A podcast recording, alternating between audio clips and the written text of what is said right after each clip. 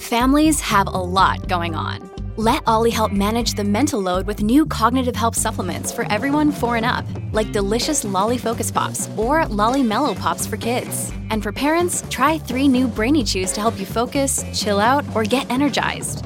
Find these cognitive health buddies for the whole fam at ollie.com. That's O L L Y.com. These statements have not been evaluated by the Food and Drug Administration. This product is not intended to diagnose, treat, cure, or prevent any disease. Al tavolo 1 una parola che fa drizzare subito le orecchie, evidentemente rara, col fascino immediato delle parole greche e un significato positivo estremamente promettente. Grazie. Io sono Giorgio Moretti e questa settimana tema libero, miscellanea di parole. Oggi eutimia. Però va detto, eh? A prima vista o a primo udito, eutimia non ci dice granché. Infatti, il suo nucleo greco, timos, proprio perché ha un significato centrale come animo, non ha mai avuto esiti pop.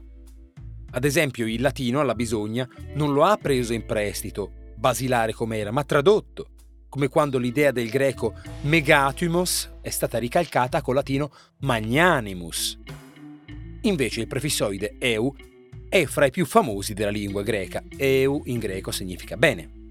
Siamo quindi davanti niente meno che a un buon animo. Ma in che senso?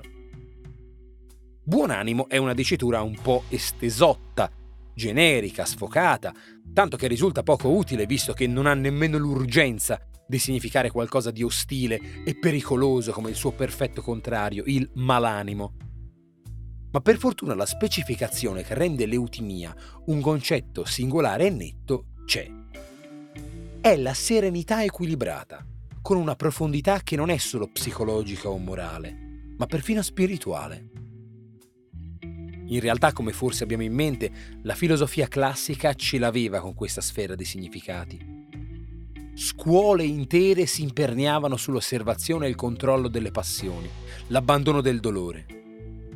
Però altre parole che insistono sul punto e che hanno avuto più risonanza in millenni di dibattiti hanno toni decisamente radicali e non sempre eu. Pensiamo alla tarassia o alla stessa apatia, che da carattere di saggezza si fa indolenza, insensibilità, indifferenza. L'eutimia non ci vuole parlare di passioni che vengono trascese, ma di serenità in equilibrio, un buon animo che si trova a suo agio a dirigere un'orchestra di sentimenti disciplinata. Ben inteso, non è il fantasma dell'appagamento a tutto tondo che si prova finalmente al termine delle orge più caleidoscopiche e decadenti, quando ogni piacere è arrivato al fondo. È un equilibrio padrone, misurato, stabile, trasparente, compreso e che rende saldo il mondo interiore. Potremmo dire che l'eutimia è tranquillità dell'animo ed equilibrio negli affetti, e in effetti Seneca, filosofo che spicca in queste dottrine, traduce il greco eutimia proprio con tranquillitas. In caso di scossoni, l'eutimia li sente e li regge. In un modo piano che ha tutta l'aria di essere una buona notizia sulla dimensione dei nostri sentimenti, in psicologia l'eutimia corrisponde a uno stato d'animo neutrale. Come accade alle parole rare, però, anche questa presenta qualche problema. Gli stati d'animo, per poter popolare facilmente i nostri discorsi, devono figurare nella nostra immaginazione. E dei più comuni, come anche dei più conturbanti, abbiamo più figure.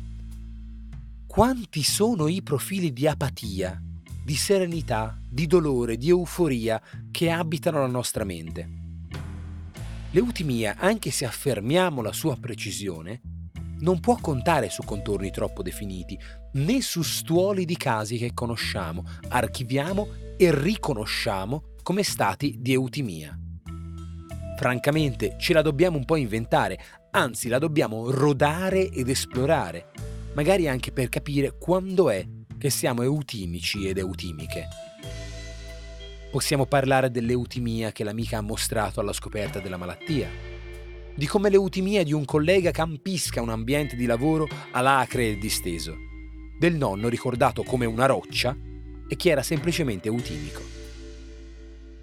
è una parola recuperata nel Settecento, con la rinata passione per il greco classico, e ha trovato un suo spazio tecnico, anche se senza percolare nel discorso comune. Se vogliamo, se crediamo che sia importante individuare, raccontare e quindi anche un po' creare il profilo di persone tranquille nell'animo ed equilibrate negli affetti, e magari nell'affermare questa come neutralità, l'eutimia è pronta a farsi scrivere e a prendere forme di immaginazione più precise.